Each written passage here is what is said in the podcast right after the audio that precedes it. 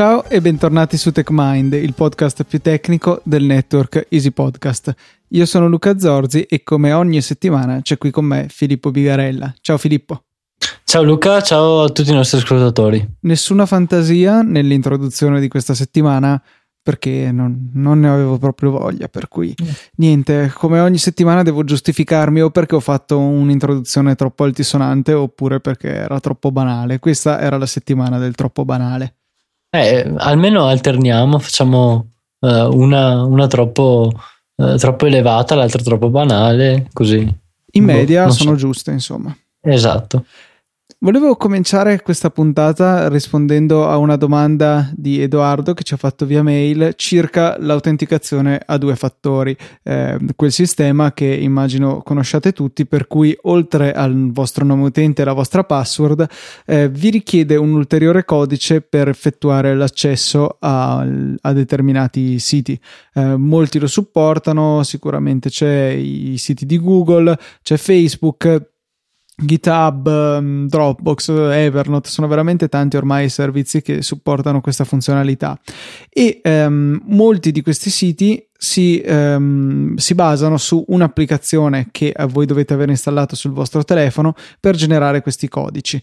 Eh, all'applicazione viene detto che codici generare tramite una prima fase di appaiamento, abbinamento tra l'applicazione stessa e il sito. Infatti, quando andate ad, ad abilitare la verifica in due fattori, compare un codice QR che va eh, inquadrato tramite l'applicazione appunto eh, che decidete di usare e da qui in poi questa consentirà di ehm, generare i codici. Edoardo ci scrive che lui usa Google Authenticator, eh, però Uh, ha delle perplessità per uh, in primis il fatto che um, quando l'iPhone è sbloccato chiunque può accedere e generare i codici. In secondo luogo, um, se dovesse perdere l'iPhone o dovessero rubarglielo, è un po' un problema perché la, i codici, um, o meglio l'abbinamento tra l'applicazione e il, uh, il sito in questione non sono salvati nel cloud, per cui andrebbe a perderli e questo chiaramente sarebbe un problema perché si ritroverebbe tagliato fuori dai suoi account. Eh, anche se c'è da dire che generalmente questi siti consentono di stamparsi dei codici validi una volta sola che consentono il reset del, eh, appunto de- dell'autenticazione in due fattori diceva che era tentato di passare a One Password che eh, da qualche release a questa parte su iOS e nell'ultimissima per Mac supporta la generazione di questi eh, codici stessi. Però aveva delle perplessità circa il fatto che a questo punto perderebbe il secondo fattore eh, perché non, non, avrebbe più le, la separazione tra l'applicazione che contiene le sue password, appunto One Password, e l'applicazione che invece contiene i, eh, i codici secondari.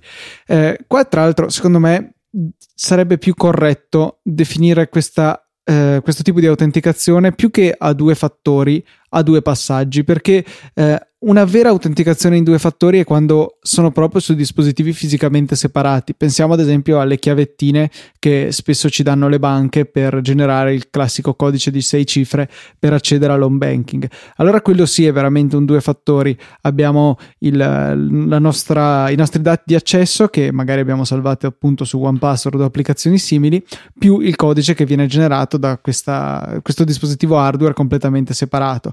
Eh, questo invece che abbiamo sul, sull'autenticazione a due passaggi, come ecco, preferisco chiamarla, è semplicemente un dato in più da inserire e come Edoardo stesso fa notare, alla fine si ritrova sullo stesso dispositivo. Io trovo che tutto sommato, almeno per il mio uso, la soluzione più pratica sia utilizzare eh, Authy un'applicazione che ehm, oltre a essere piuttosto carina esteticamente eh, supporta anche delle funzionalità di backup eh, su cloud. Il backup è più o meno criptato, cioè è criptato, non so quanto bene, non, non, credo che nessuno abbia fatto delle verifiche serie su questa applicazione, però tutto sommato tendo a fidarmi abbastanza, eh, anche perché io vado ad, aff- ad, affidare a Authy solamente una parte dei miei dati d'accesso, gli altri sono in OnePassword, per cui comunque eh, compromettendo solo il, il, i dati necessari a generare i codici di verifica non si riesce a ottenere l'accesso al mio account e altro piacevole effetto collaterale di questo, della disponibilità appunto nel cloud dei nostri codici è il fatto che Authy non è limitato a essere installato su un solo dispositivo come invece Google Authenticator. Authy può condividere le, i nostri dati insomma con la sua controparte per iPad, l'applicazione universale e um, possiamo usarla in questo modo. Personalmente ho scelto anche di proteggere l'applicazione con il Touch ID, cosa che è possibile appunto fare in Authy e volendo c'è la possibilità di avere anche un widget um, nel Notification Center che ci mostra i nostri codici a due fattori. Questo qualora il dispositivo sia sbloccato, per cui una comodità in più eh, è richiesto il, lo sblocco del dispositivo, magari appunto col Touch ID, ma non più dell'applicazione. Quindi, eh, se si decide di sfruttare il widget, si ricade nella, nello stesso tipo di sicurezza eh, garantito da Google Authenticator, mm, secondo il quale, insomma, quando una persona ha accesso al nostro dispositivo sbloccato per qualunque ragione, a quel punto lì può avere accesso anche al nostro secondo fattore, eh, secondo passaggio, ecco. Però ecco, ribadisco che essendo un secondo passaggio, tutto sommato eh, è utile sì tenerlo al sicuro, ma non è vitale perché appunto non è più sufficiente da solo per effettuare l'accesso, come invece sarebbe magari un nuovo utente password su un sito che non supporta questo tipo di autenticazione un pochino più complessa e sicura. E nel dubbio cosa conviene fare? Non utilizzare l'autenticazione in due passaggi, no, scherzo. eh, no, no, purtroppo è quello che, eh, che faccio io, almeno mh, mm, ho solo provato l'autenticazione in due passaggi con eh, Twitter quando l'avevo introdotta, se non sbaglio, eh, e poi me ne ero liberato proprio per il problema che eh, non mi ricordo se usavo Google, Google Authenticator o qualche altra diavoleria, ma il problema era appunto che mi serviva esattamente quel dispositivo. Ehm, con Authy per... o con OnePassword quel esatto. problema lo risolveresti. Infatti, eh, però non so, non so, neanche se esisteva a suo tempo. Eh, troppi dubbi. Non mi ricordo se il servizio era Twitter, non mi ricordo se esistevano altre, le altre alternative. Vabbè, sta di fatto che quando l'avevo provata era scomoda e poi eh, ora come ora mh, mm, non mi sono mai ehm, movimentato per, per attivarle ovunque, come invece mi dicevi che hai fatto te, addirittura la usi anche su GitHub, ad esempio, mi dicevi? Sì, sì, dove non ho niente di sensibile proprio perché eh, ho la, in realtà adesso ho di nuovo l'account educational che mi dà, mi pare, 5 repo private possibili, ma non le sto usando. Eh, esatto. Il, il, I miei dati su GitHub in realtà sono tutti eh, liberamente accessibili a chiunque sul mio profilo pubblico che è LucaTNT anche lì se volete curiosare. E ehm, per cui è una forzatura se vogliamo, però eh, tutto sommato me lo sono attivato anche lì. Tra l'altro da Yosemite eh, diventa più pratico l'utilizzo dei due fattori anche su dei due passaggi, ecco devo correggere anche me stesso, anche per quei siti che eh, non, non interagiscono con le applicazioni per la generazione del codice, ma preferiscono mandare un sms. È il caso di Twitter, se non sbaglio, ad esempio, eh, eh. che, che quindi ci compare nell'applicazione messaggi direttamente sul Mac quando ci manda il messaggio, per cui può essere comodo anche appunto in quel caso. Sì, è vero, perché quando con iOS 8 e, Yosemite eh, c'è questa forma di integrazione che possiamo ricevere anche i messaggi direttamente sul Mac, oltre alle chiamate, vabbè, e tutto quello che, eh, che è collegato. Sarei curioso di sapere come funziona dietro le quinte. A me sembra di capire che in pratica l'iPhone ci manda un iMessage agli, agli altri dispositivi esatto. cambiando il mittente se vogliamo e poi flaggandolo, magari indicandolo come eh, in realtà essere un sms. Esatto, teoricamente dovrebbe essere proprio quello il meccanismo, anche perché avrebbe abbastanza senso, perché sarebbe un modo ehm, sicuro e, ed economico, economico dal punto di vista della difficoltà di implementazione, perché era già tutto fatto, per Apple per mandare comandi ad un altro dispositivo, essenzialmente. Eh, cioè si manda l'iMessage che contiene i dati eh, e, e, alla fine è, è, solo quello l'unico passaggio da fare. Sì, diciamo che eventualmente potrebbe essere un po' più macchinosa la, la, parte in cui dal Mac o dall'iPad vado a inviare l'SMS che deve eh, in realtà partire come iMessage, giungere all'iPhone, lui deve interpretarlo come il comando invia questo messaggio e poi questo deve essere in, inoltrato sulla rete mobile. Sì, però mh, l'alternativa ad esempio sarebbe stata implementare un protocollo specifico, magari attraverso la rete locale che mandasse dei comandi quindi il dispositivo deve essere in ascolto per questi comandi, e invece facendo tutto in questo modo, sempre che venga fatto così, eh, è più, più, lineare, ecco. Se no, questo senz'altro, senz'altro. E, e, poi si spera che sia anche un attimino più affidabile, dato che hanno esatto. avuto tempo di testarlo a lungo, diciamo. Esattamente.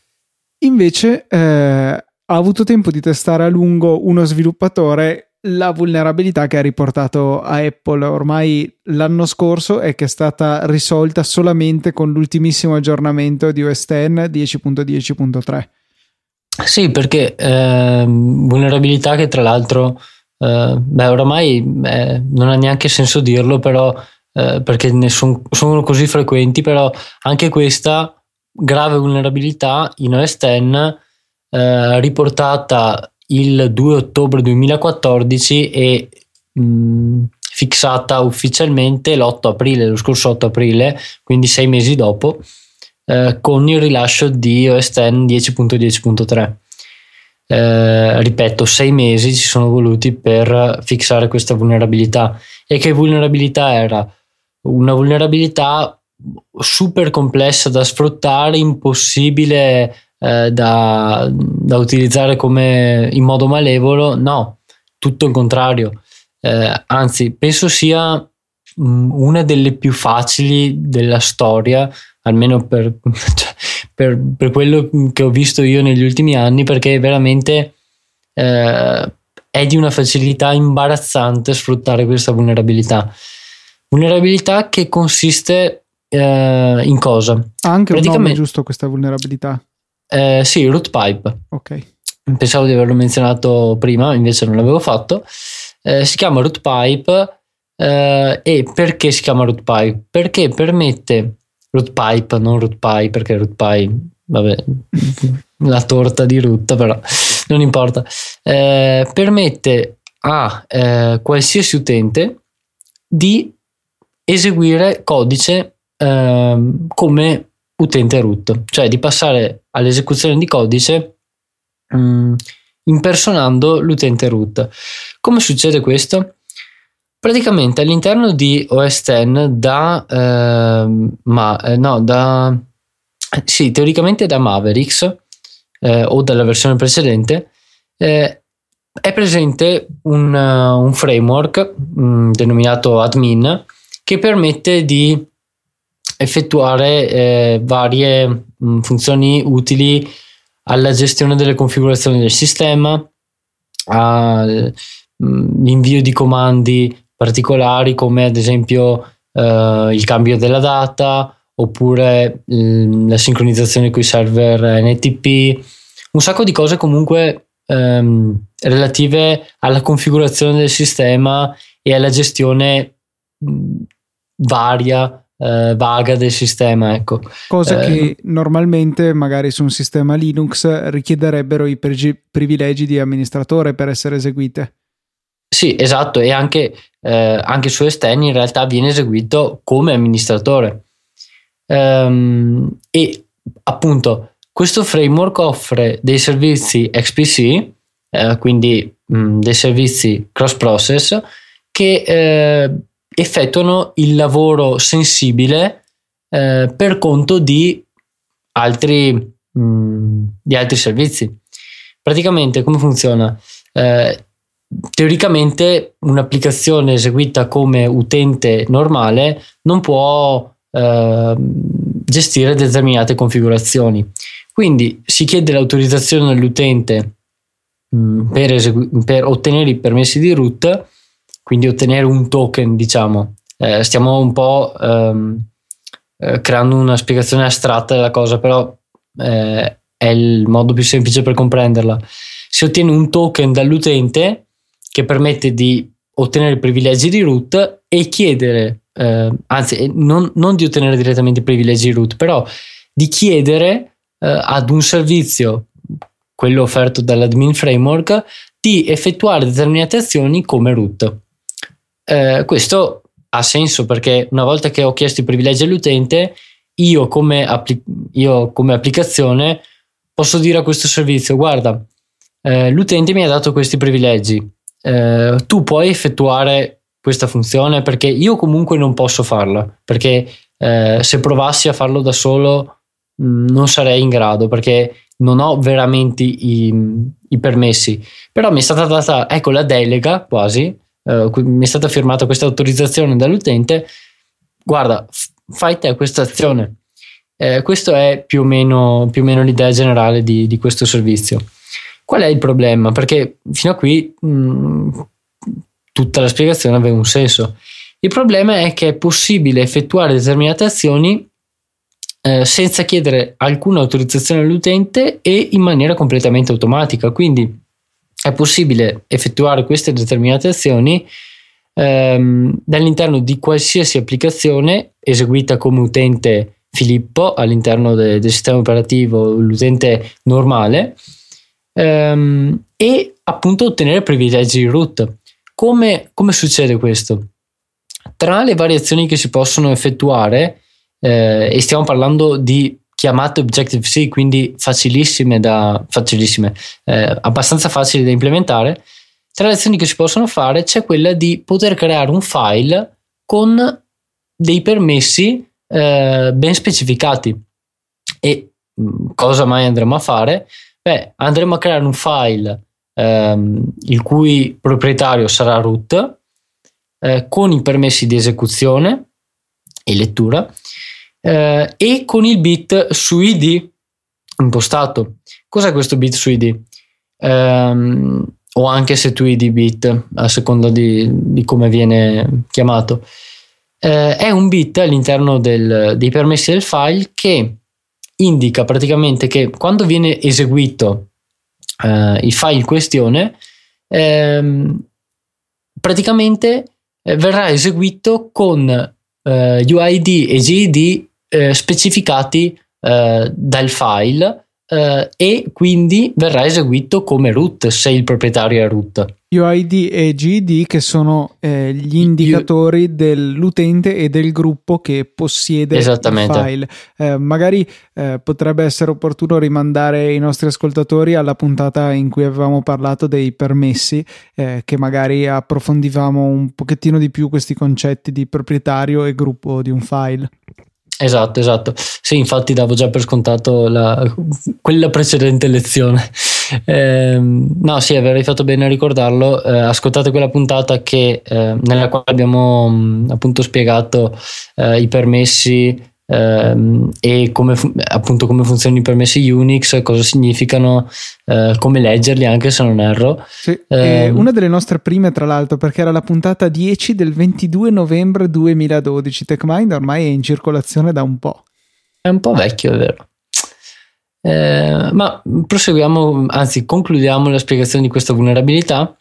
Praticamente abbiamo detto che siamo in grado da un'applicazione eseguita come utente normale di creare un file il cui proprietario è root con il bit su id eh, impostato e quindi non ci basterà, cioè ci basterà semplicemente ehm, ottenere Mm, anzi, mm, tenere in memoria i dati che vogliamo scrivere, cioè i dati di un eseguibile, essenzialmente, creare questo file ehm, il cui proprietario è root eh, e con il bit su id impostato ed eseguire il file, nient'altro. Eh, in questo modo abbiamo ottenuto semplicemente i permessi di root.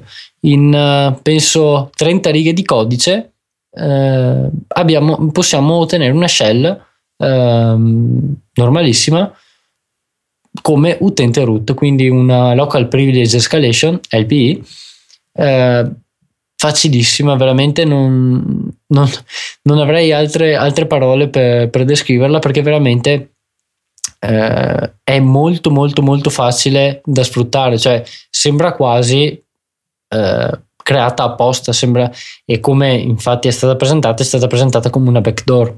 Quindi qualcosa cioè, magari di lasciato lì di proposito da Apple a favore delle solite agenzie a tre lettere.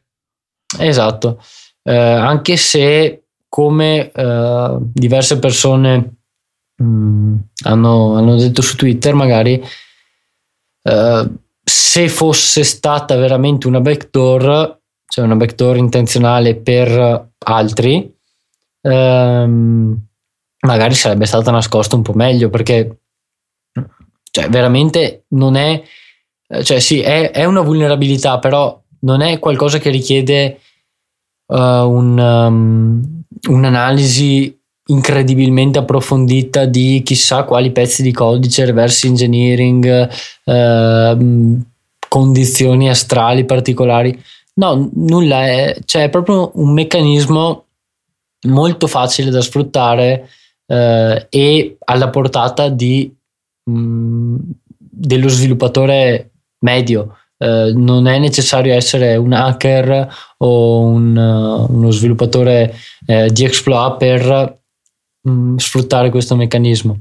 A me ha dato molto fastidio onestamente il fatto che Apple abbia deciso, beh, a parte metterci così tanto a risolvere una vulnerabilità, per carità, è difficile da pecciare finché vuoi, non lo so, però eh, comunque direi alla portata dell'azienda più valutata al mondo o quasi e, soprattutto mi dà fastidio il fatto che questa vulnerabilità presente anche eh, nelle versioni più vecchie di OS X, sicuramente presente in Mavericks, forse anche in Mountain Lion, non sia assolutamente previsto che venga risolta in questi sistemi operativi. Quindi chi come me si ritrova per necessità a dover continuare a utilizzare Mavericks perché sul mio Mac eh, Yosemite funziona veramente troppo male, allora io mi ritrovo a rimanere con un sistema eh, che è vulnerabile, a una vulnerabilità così semplice da sfruttare e, e mi dà fastidio come politica di sicurezza perché eh, la politica di Apple finora è stata o aggiorni o so, tutto sommato sono affari tuoi e a noi non ci interessa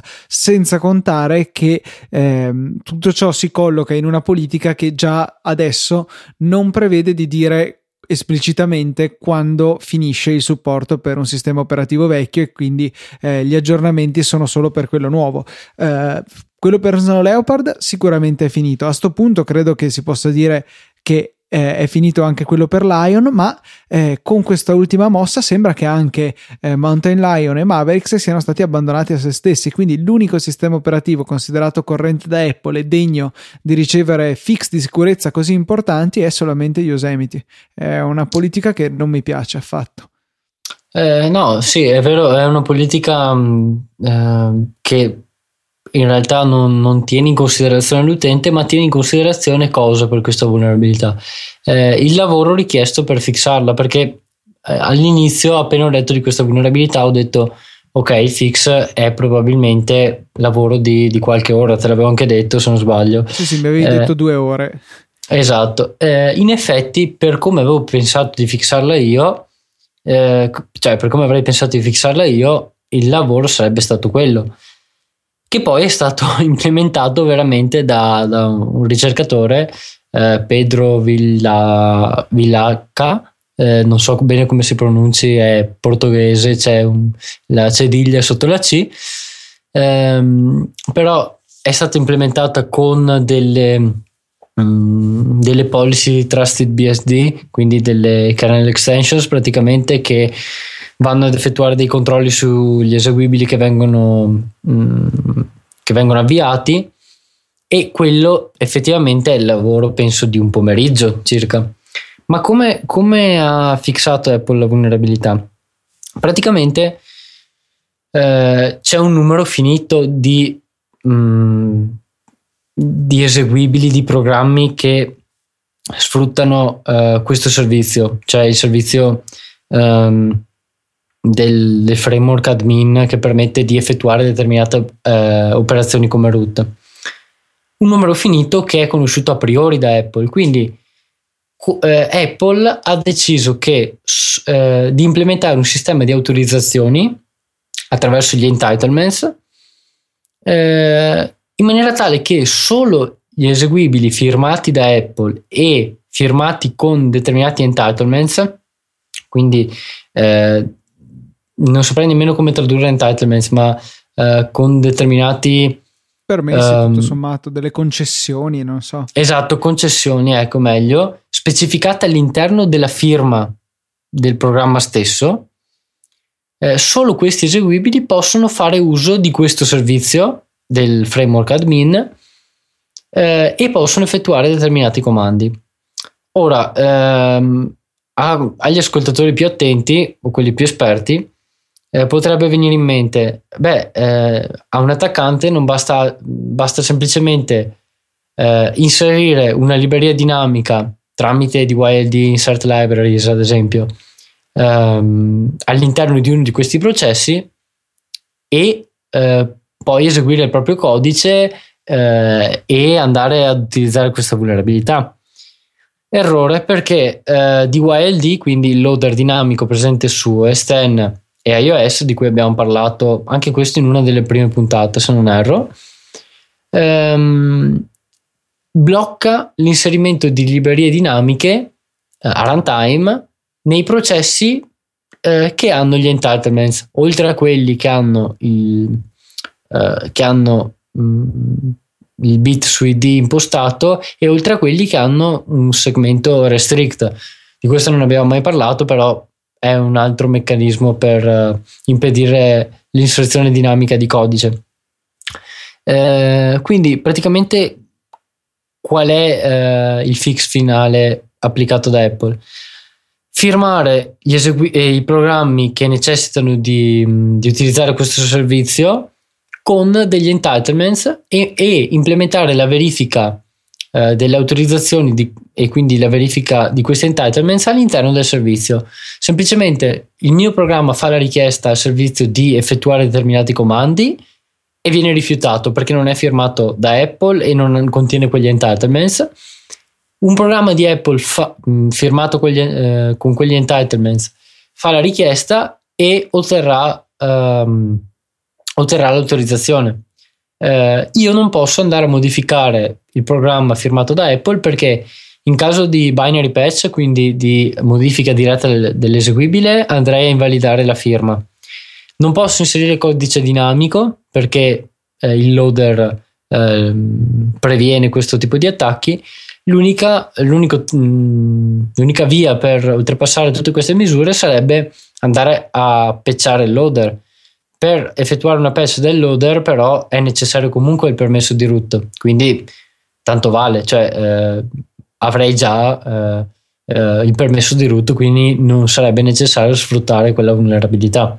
Spero di aver dato una spiegazione abbastanza chiara perché eh, su qualche sito, cioè sui due o tre siti che avevo, mh, mm, su cui avevo letto articoli riguardo questa vulnerabilità, in uno ci si limitava, eh, italiano anche se non sbaglio, ci si limitava a dire eh, è possibile creare file con permessi di root e non spiegare qual era eh, il, la, il punto di forza, cioè come veniva sfruttata veramente questa vulnerabilità.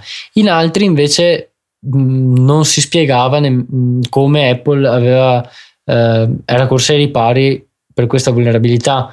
Um, e eh, ci si limitava a dire mh, mm, sì era possibile fare un local privilege, privilege escalation e ottenere permessi di root quindi magari siamo riusciti a fornire una spiegazione magari un po' più comprensiva di tutto. È spesso un problema comunque anche per i siti che agiscono in buona fede riuscire a dare un'idea più precisa di questo genere di vulnerabilità e che però sia al contempo digeribile per il grande pubblico perché effettivamente eh, dover eh, dire di permessi di bit set UID insomma eh, potrebbe non essere chiaro per il pubblico e mh, mm, si potrebbe scadere sia in facili allarmismi sia nella minimizzazione della cosa perché detta così creare file come root mm, magari uno non pensa che sia poi niente di così grave mentre invece eh, con la possibilità poi di impostargli dei permessi arbitrari è evidente il possibile danno che si può creare in questo modo. Sì, esatto, però boh, secondo me una spiegazione facile sarebbe è possibile eh, creare file che permettono e eh, che possono essere eseguiti come root e quindi avere accesso completo al sistema.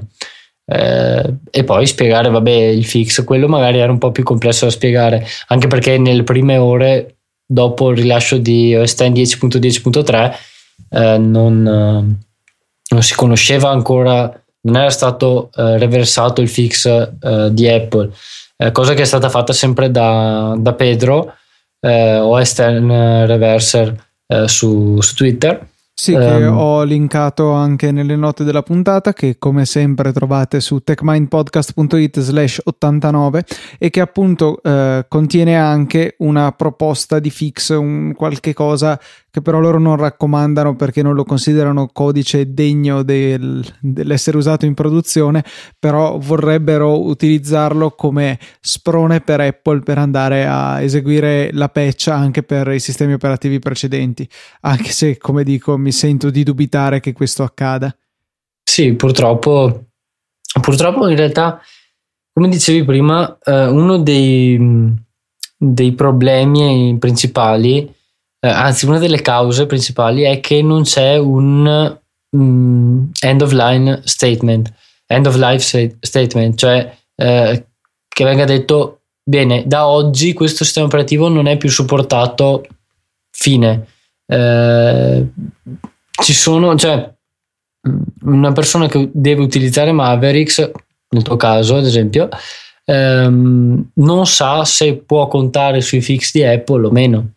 Apple, secondo me, mh, gli manca una, ehm, una politica di sicurezza, una cultura della sicurezza, perché se da un lato si spinge veramente a, a fare di tutto, a cercare di dare il suo meglio, come ad esempio eh, quando è andata a sviluppare la Secure Enclave del processore A7, A8, eh, il Secure Element, quindi tutta una serie di componenti hardware che vogliono garantire la massima sicurezza dell'utente, eh, poi anche su iOS comunque eh, ci sono stati grandi sforzi da questo punto di vista iPhone è stato il primo telefono, eh, almeno sicuramente prima di Android, non so se poi BlackBerry facesse diversamente, ad avere fin da subito una, eh, una criptazione completa e, e continua dei dati dell'utente prima che questi arrivassero sulla memoria flash.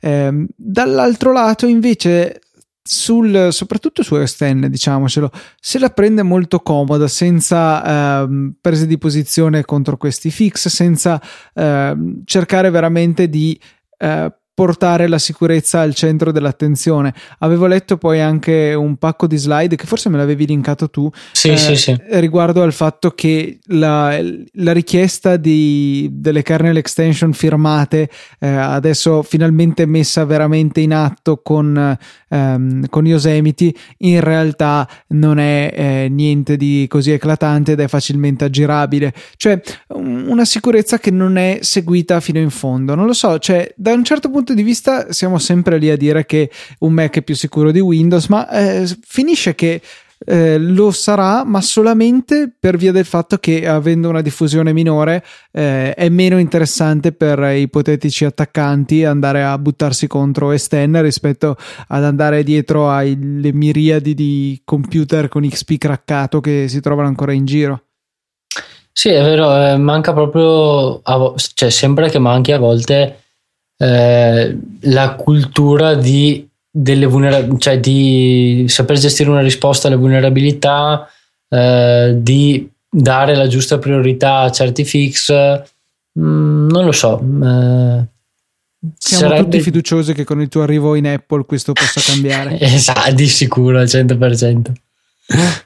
E niente ragazzi, questo ci porta alla conclusione dell'89esima puntata di TechMind. Settimana prossima cambiamo decina e nel frattempo vi voglio ricordare come sempre che potete supportare tutto il network Easy Podcast e TechMind in primis se fate i vostri acquisti su Amazon e sull'App Store partendo dai link che trovate in fondo alle note di tutte le puntate. Oppure meglio ancora, ancora più generosi, se volete iscrivervi alle nostre donazioni ricorrenti che trovate sul sito nella sezione supportaci, dalla quale potete fare anche una donazione singola che è altrettanto apprezzata.